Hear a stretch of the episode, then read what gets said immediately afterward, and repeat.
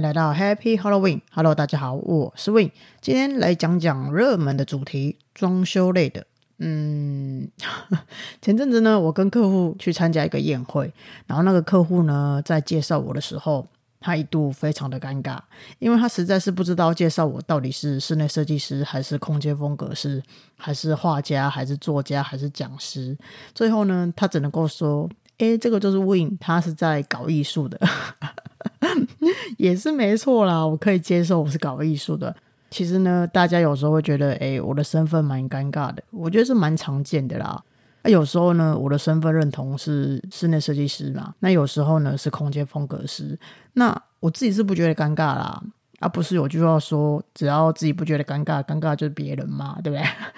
那不过确实，我高中就开始学室内设计，然后也有室内装修的执照，所以呢，有时候做做这个，有时候做做那个，我觉得这样生活比较不无聊嘛。那当然，我旁边有几个室内设计师是跟我长期在配合的。如果说客户的需求比较适合用室内设计去做的话，我也会把这样子的案子 pass 给他们。那除非呢，我真的觉得哇，这个设计案非常有趣，那我才会用室内设计的名义把它接下来这样。但我觉得今年我自己遇到的客户素质其实都蛮高的，像有些客户他可能长期会收听我的 podcast， 那也有一些客户会去看我的书，翻我的书。那不太懂的呢，基本上会直接私讯我，或者是说写 email 问我说诶，到底他们家如果假设未来要装修的话，到底要找室内设计师好，还是找空间风格师好，还是干脆直接找统包好，还是直接找软装师就好。那我觉得呃，只要会提问的客户，我个人啊都觉得其实素质算蛮好的，因为我觉得问清楚再去做决定，其实是对自己比较有利的。那其实大家都知道，室内设计师做完设计之后就会开始搞装修嘛。那毕竟在台湾市场，如果呢你单纯只做创意设计这一块，画画图啊，搞搞艺术啊，其实你是赚不了什么钱的啦。那通常你要去兼做装修工程，才可以去养活整间公司，或者是说养活自己嘛。那你也可以说，就是装潢工程呢，其实是设计公司们主要的收入来源。那这种市场风格呢，其实在欧美市场是很不一样的。那毕竟文化上来讲，重视艺术设计的创意发想程度不太一样嘛，对吧？那到现在呢，还是有一些人他的观念会觉得说，哎，付给室内设计师设计费这件事情是很 doesn't make any sense you know，因为他们觉得说脑袋发想出来的东西跟就是实际上你得到手的东西感觉很不一样，毕竟你脑子里面想出来的点子感觉好像比较空虚一点，然后感觉好像就是比较摸不到这样，感觉用金钱去换好像很不实际。那其实呢，这样子的观念跟想法现在啦还是多多少少存在在台湾的这个艺术的市场上。那不过我说实在话，这几年下来，我觉得大环境也改变了很多，就是我觉得是变好啦。那大家呢，也就是比较有观念了，大家也比较愿意就是掏钱去买一些想法啊，买创意啊这样子。我觉得这个是不错的改变啦。那只是说，还是在于业主想要掏多掏少而已嘛。那我其实觉得我比较幸运，因为我遇到的客户都很愿意对我掏钱，那也比较不会去跟我杀价这样。也可以说，就是二零二零年后，我几乎没有遇到跟我杀设计费的人，所以嗯，是不是听起来还不错，对不对？那也可能是因为我的态度很明显，就是你要来就来，你不要就走。那如果你来了，我就好好的服务你，替你想办法解决你的任何问题跟任何困难。那我收这样子的费用，当然就是我的脑袋有办法提出这样子费用的解决之道嘛。那你花设计费呢？其实就是买我的专业去替你铲除啊，或是分忧你的担心这样。那意思是说，就是你买我等于买了一个安心这样。但有些设计师呢，他就是要你付设计费，就是买一个服务嘛。但是诶，很抱歉，我不是这样子的人。我呢不会把你摆得高高的，然后让你觉得自己就是无所不能。我觉得这样子有点太过于虚假了，这也不是我嘛，对不对？那其实你也不是买我对你的指导或是指引这样子。我从来都不觉得说谁需要被谁教育嘛。那跟我合作或是说找我做生意，就只有一件事情，就是有问题发现了解决，那有问题再发现了再被解决。所以你也可以说，支付我这样子的设计费，通常就是请我来帮你解决问题的嘛。那其实通常业主的问题就只有一个，就是能不能够在预算内做到这样子的事情，然后还能够达到想要的美感。当然了，我每次给的答案都很肯定，除非有那种就很离谱，有没有五十平只有预算五万块那种，我觉得那种就 you know 早点洗洗睡好不好？那我就没办法，因为我也不可能骗你说可以，然后你跟我签约之后我才又说不行嘛，我不是这样子的人。那我个人的想法是说，只要两边好好合作，然后呢设立好把预算要怎么花，看要花在哪，花多少，把钱呢放在刀口上，我觉得一定能够在预算内做到你想要的。然后当然美感的部分也会由我们帮你把关这样。那当然啦，也是有客户就是明明一开始就预算很有限，但做到最后就会开始自己加东西的那一种，但那一种呢就会被我骂业主要追加还会被我骂，诶怎么一回事呢？怎么会被骂呢？这种呢就是我觉得啦，加预算的就只有两种可能性。第一种呢就是已经花钱花到没感觉了，这时候你一定要骂醒业主不然呢业主在恼醒之后他会后悔，所以你一定要念醒他，不管三七二十一，就是把他念醒就对了。那再来呢，第二种是什么你知道吗？一开始就是骗子，就是骗我身上只有一百块，可事实上呢他身上有五百块啊，你是骗子的话就应该要骂，对不对？不过我个人觉得啦，第二种呢就是信任的问题啦。那我比较觉得这样很可惜的地方就是，哎，你既然选择我了，然后你还不相信我，你是不是很有事？所以是不是应该要骂一下嘞？那我个人对于装修的观点是，你花钱做装修，过于不及都不好。我觉得要花的刚刚好最好。比如说，你有多少预算放在家电上，你有多少预算放在软装上，其实一开始都规划好的话，这样子其实做起事来呢，我觉得会比较仔细，而且你在选择样品、商品、材料的时候，你会比较，我觉得脑袋会比较清晰啦。意思是说，就是你的优先次序一定要排出来这样。那今天我们的重点是什么？装修嘛。那么有人会问说，诶，那空间风格师会搞装修吗？搞，为什么不搞？记不记得我刚说的，在台湾市场，如果你只做创意发想，你只做美学这一块，你只做艺术这一块，你不做工程，你不做装修，到最后这个职业会绝种，欸，因为你会饿死嘛，你会养不活自己嘛，你会赚不到半毛钱。但是空间风格师的装修没有办法像室内设计师这样动刀动枪的，所以呢曾经有个记者问过我说，哎 Win， 可是我常常看你在当空间风的时候也动刀动枪啊你看错了，那个是我在做室内设计师的时候才会动脑动枪好吗我觉得如果你有装修工程以及技术师的执照的话，我当然觉得你在工地动刀动枪没问题啊。但是呢其实我下面的其他的空间风格师没有装修执照时是没办法动刀动枪的，除非他们去考嘛，或者是说他们曾经在工地待过，或者是说他们是室内设计师转做空间风格师，有一些经验的，我觉得才可以动刀动枪嘛。那难道纯粹的空间风格师就不能动刀动枪吗？嗯，以工地经验上来说确实不行。举例来说好了，以泥作工程来说，他们不知道什么是硬底施工，什么是沙底施工，什么是粗坯，什么是细坯。那以水电工程来讲的话，他们不知道说 二点零 的线路跟 五点五 的线路到底有什么区别，然后也不知道说电源八平方是什么意思，诸如此类的。但是呢这些我刚刚说那些工地的这些细节啦，台湾工地人才这么多，工头这么多，工地的工程师这么多，一个工程团队其实就可以解决这些问题了，不是吗？那意思是说，其实我个人觉得空间风格师需要更擅长与其他专业人士合作，他没有办法像室内设计师这样子哦，一条龙全部都自己来这样。所以呢我觉得这个是空间风格师需要跟别人有一个 teamwork 的一个很重要的关键。那我记得英国首席空间风格师 Emily Hansen， 她在台湾就是世贸办展览的时候，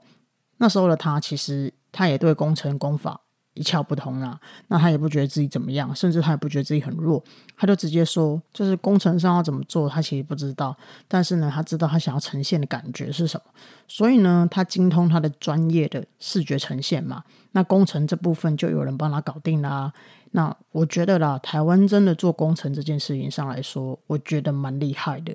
所以呢，诶，为什么我在说这一段的时候，觉得好像是脑跟手的关系一样？只是说呢，我觉得啦，对装修全然不知，我觉得不太好。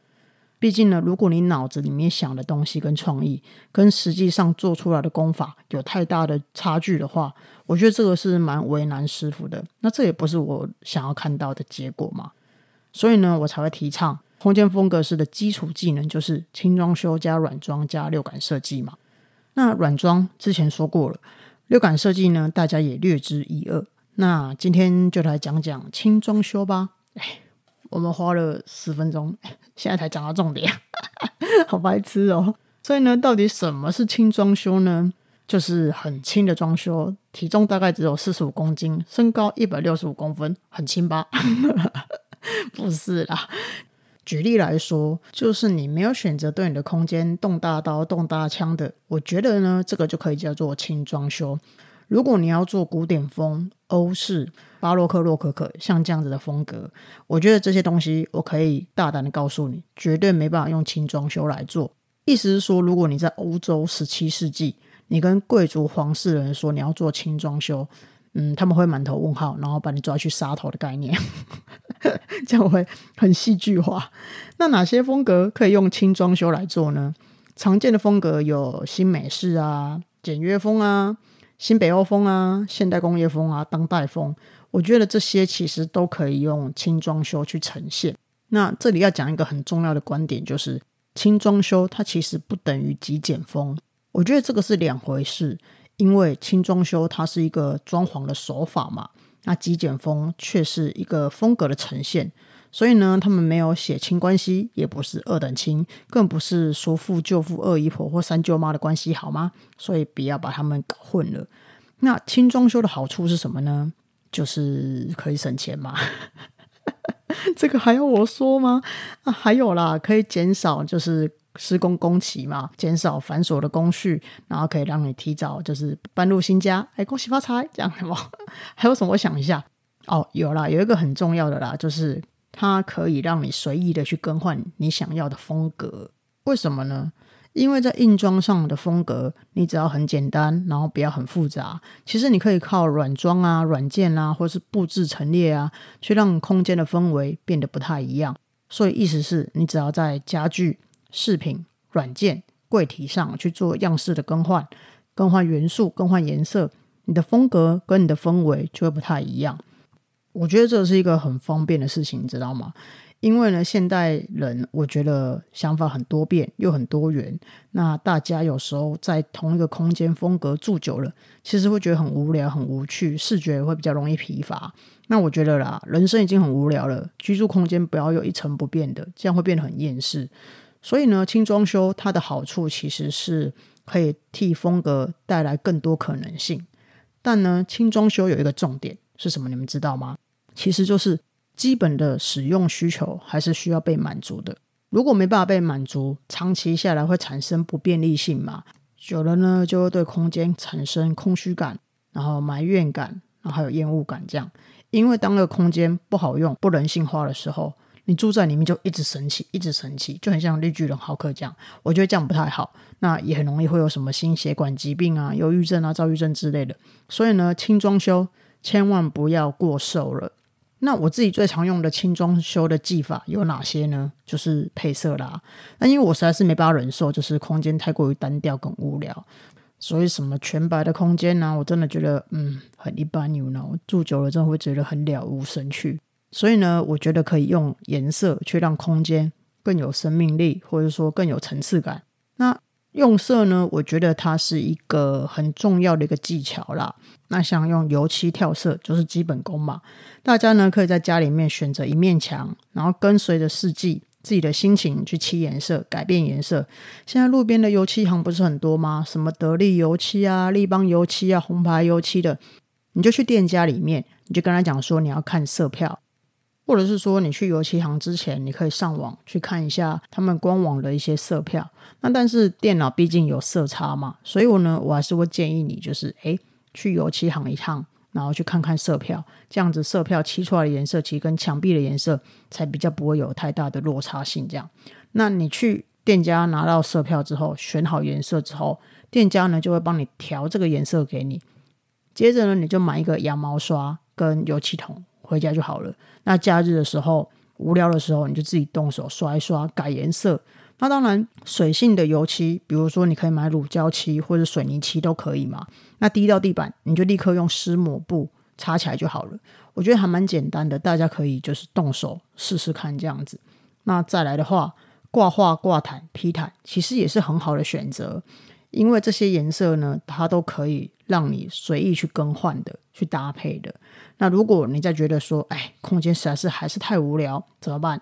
你可以用家具嘛，比如说像沙发或餐桌椅，这两个选一个，然后呢来去看一下说有不同颜色的布料跟皮革怎么搭比较好看。那在这里呢我会建议大家择一就好。什么意思？就是你要么呢就选你的沙发跳色，要么就选你的餐桌椅跳色，选一个就好了。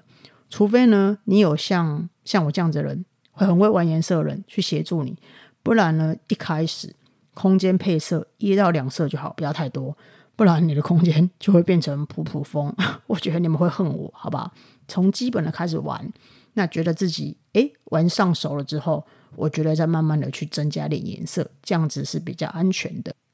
那天花板部分呢，我觉得简单就好啦，你就跟师傅说你要做包梁跟平钉就好，这样呢就可以省下很多费用，也可以省下很多工期这样。那 by the way， 依我个人的喜好来说，我是蛮不喜欢间接灯光跟轨道灯的啦，所以呢我不会主动的在这里推荐给大家。那你说那个轨道灯可以自己调整，嗯但是我家还要准备备意，就是 A 字梯这样，那我就一天到晚在那边上上下下就好啦，想要累死谁？太麻烦了，我觉得不太适合我。那如果你们喜欢上上下下的话也是可以用啦，那那么喜欢上上下下的话，刚好不去百货公司参加周年庆就好了嘞为什么讲不到几句话就开始呛人，有没有？然后再来还有什么哦，间接灯光哦，如果你们有养小孩或养猫咪的或养小狗狗的就知道，间接灯光那边呢真的是危险地带。那个猫、哦、一天天的都跟你往上跳，都躲在那个间接灯光那边玩。为什么？因为灯光那边很温暖嘛，所以它就会躲在那里不知道在干嘛。那我还有听过一个客户跟我说，他的小孩都会往那个间接灯光上面射纸飞机，他每次呢过年要打扫的时候就会在上面捡到一箱飞机哦，捡到都可以送去桃园机场开一间这长荣航空了，你知道吗